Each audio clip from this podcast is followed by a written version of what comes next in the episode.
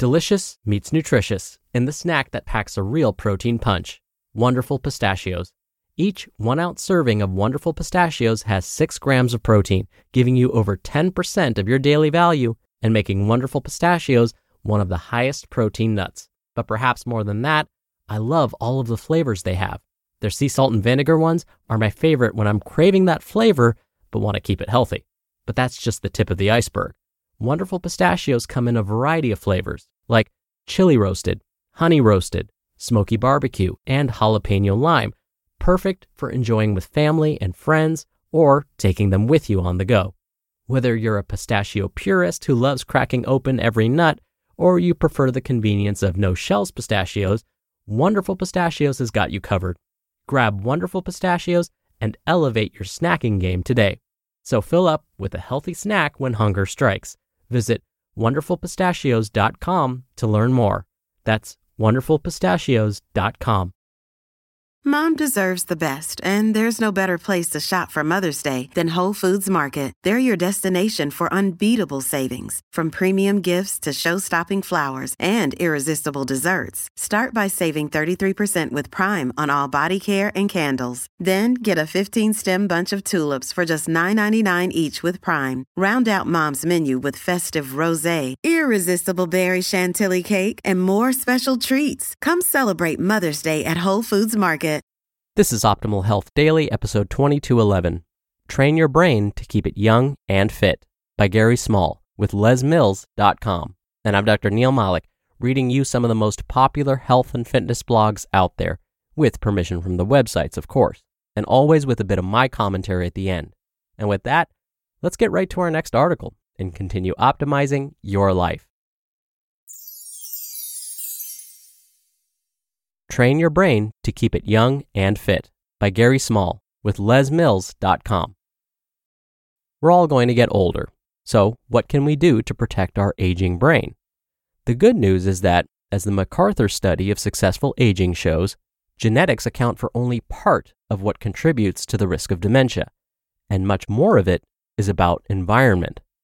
Most people don't realize how much control they have, but there are lifestyle choices we make every day that can either protect or harm our brain cells. A lot of the lifestyle strategies that help protect the brain as it ages are actually anti inflammatory strategies. The first one is physical exercise. Studies are showing that when you exercise, your brain actually gets bigger in the memory centers, and a bigger brain is a better brain. When we exercise, our brain produces brain derived neurotrophic factor, which stimulates our brain cells to sprout branches and communicate more effectively with each other. It also produces endorphins, which elevate mood, which is also good for memory and brain function. What's the difference between normal aging of the brain and problematic aging? We know that by the time the average person reaches the age of 45, there's going to be an objective decline in their memory performance, but this tends to be relatively stable and doesn't cause problems in functioning. But if that progresses, and performing everyday activities becomes troublesome and a person is no longer independent, that's when we call it dementia. The point at which normal aging changes to something problematic can be tricky, but if someone is concerned, they should get it checked out. It's always better to diagnose a problem earlier, and this makes it easier to protect a healthy brain than try to repair damage. What is actually happening at a physical level as the brain ages? There are a lot of processes going on, and each of them contributes in their own way to memory loss and other forms of cognitive decline. One change is a buildup of abnormal protein deposits called tau tangles and amyloid plaques, which accumulate in areas of the brain that control thinking and memory. These proteins define Alzheimer's disease, the most common form of dementia. Our neurotransmitters, or the molecules that transmit information from one neuron to another, don't work as effectively as we age. Acetylcholine, for instance, has been found to be less available in an aging brain, and the first medicines developed for treating Alzheimer's and dementia were those that boosted the availability of acetylcholine. That's just one example of neurotransmitter abnormalities that occur as we age. Another process that goes on is heightened inflammation. Inflammation is a normal physiological process in response to an infection, for example, or if we get injured. That's our inflammatory cells trying to repair damage. The problem with aging is that there is excess inflammation throughout the body and brain, and the cells used to fight infection start to attack healthy brain cells. Does what we eat affect the way we think? Midlife obesity increases the risk of late life dementia, so it's important to control our food portions. You want to eat adequate amounts of fruits and vegetables, which protect the brain from oxidative stress, which is associated with aging. And you want to minimize processed foods and refined sugars, which can increase the risk of diabetes, which doubles the risk of dementia. Omega 3 fats, found in fish and nuts and certain seeds, are associated with better cognition as well as better mood. Studies have shown that countries that consume more fish have lower rates of depression. Most experts recommend fish consumption twice a week. We just completed a study at UCLA looking at a bioavailable form of curcumin, a component of turmeric, which is anti inflammatory, anti tau, anti amyloidal, and an antioxidant. And we found that it had a significant effect on memory in people with normal aging or mild cognitive impairment after 18 months, and it also improved mood. Interest in this area came from epidemiological studies which showed that older adults living in India have a lower rate of dementia when compared to those living in other countries. It's also been found that those living in Singapore who ate Indian food had better memory scores.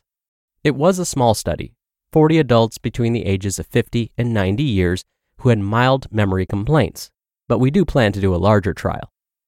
Are supplements such as curcumin and omega 3 as good as the food they come from? The research is quite complex and sometimes doesn't answer the question in a clear way. I encourage people to consume these nutrients as part of a healthy diet. Take a supplement as insurance if you want to. One of the challenges with supplements is that they're not as well regulated as prescription drugs, so the ingredients they contain might not be easily absorbed and you might be wasting your money.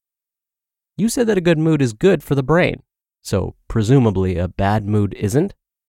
We know that chronic stress in animals is associated with smaller memory centers in the brain, and studies have shown that human volunteers injected with cortisol, a stress hormone, have temporary memory impairment.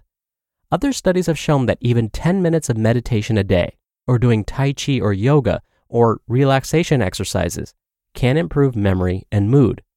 There are apps now that you can download that have guided meditation, and people can listen to the app for 10 minutes a day and get some relief from their daily stress. Does mental stimulation help maintain cognitive capacity? Those who have a college education or are bilingual have a lower risk of dementia, but mental stimulation from conversations, games, puzzles, and reading is also important. I tell people to train, not strain their brain. Find things that are fun and engaging, not too difficult because that will be stressful, and not too easy because that won't stimulate your neural circuits. Going back to the importance of physical exercise, how hard does it have to be? There's a lot of research on this, with mixed results. There are studies showing that if you walk briskly for 20 minutes a day, it will lower your risk of Alzheimer's disease. I like to do interval training, which in terms of brain and body metabolism gives you four times the efficiency of continuous training.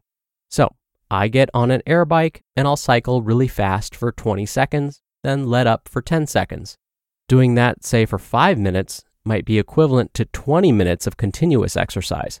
So you don't have to be a triathlete, but you have to feel a bit of exertion. I often say to people that the triple threat against Alzheimer's disease is taking a walk with a friend. You will get a cardiovascular workout if you have a conversation, that's a neural workout, and if your friend happens to be empathic, it will reduce your stress. You just listened to the post titled Train Your Brain to Keep It Young and Fit by Gary Small with lesmills.com. When you're hiring, it feels amazing to finally close out a job search. But what if you could get rid of the search and just match? You can with Indeed. Indeed is your matching and hiring platform with over 350 million global monthly visitors and a matching engine that helps you find quality candidates fast. Ditch the busy work Use Indeed for scheduling, screening, and messaging. 93% of employers agree Indeed delivers the highest quality matches compared to other job sites. One of the things I love about Indeed is that it filters out incompatible applicants. So when you're hiring, The process is much faster, and you only have to consider applicants that are already likely to be a great fit. And listeners of this show will get a $75 sponsored job credit to get your jobs more visibility at indeed.com slash health. Just go to indeed.com slash health right now and support our show by saying you heard about Indeed on this podcast.